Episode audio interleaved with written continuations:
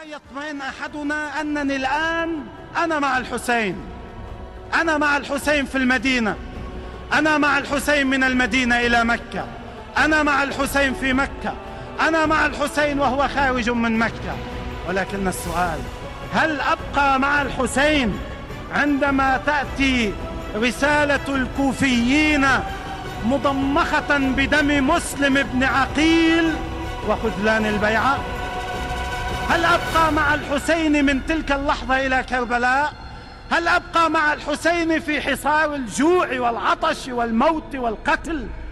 هل أبقى مع الحسين ليلة العاشر من المحرم عندما يسمح لي أن أغادر في وسط الليل دون أن أخجل من أحد أو ينظر أحد إلي بعيون عاتبة؟ هذا هو السؤال. ندعي أنا وأنتم أننا في هذا الخط، أننا في هذا الطريق، ولكن يجب أن نعمل لنبقى في هذا الخط، لنبقى في هذا الطريق، لنصل إلى كربلاء، ولنكون من أهل اليوم العاشر ثباتا ويقينا وعنفوانا وتسليما لله وعشقا لإمامنا وقائدنا وتضحية من أجل ديننا وقيمنا.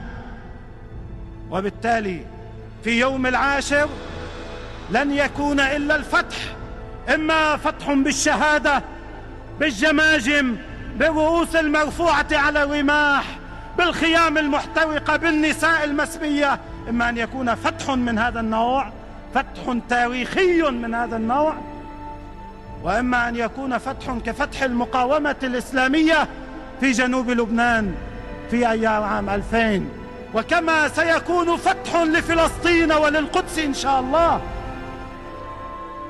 لكن المهم أن تصل أقدامنا إلى معسكر الحسين في يوم العاشر، أن تثبت أقدامنا في معسكر الحسين يوم العاشر، وأن لا تنهار إرادتنا ولا عقلنا ولا عزمنا.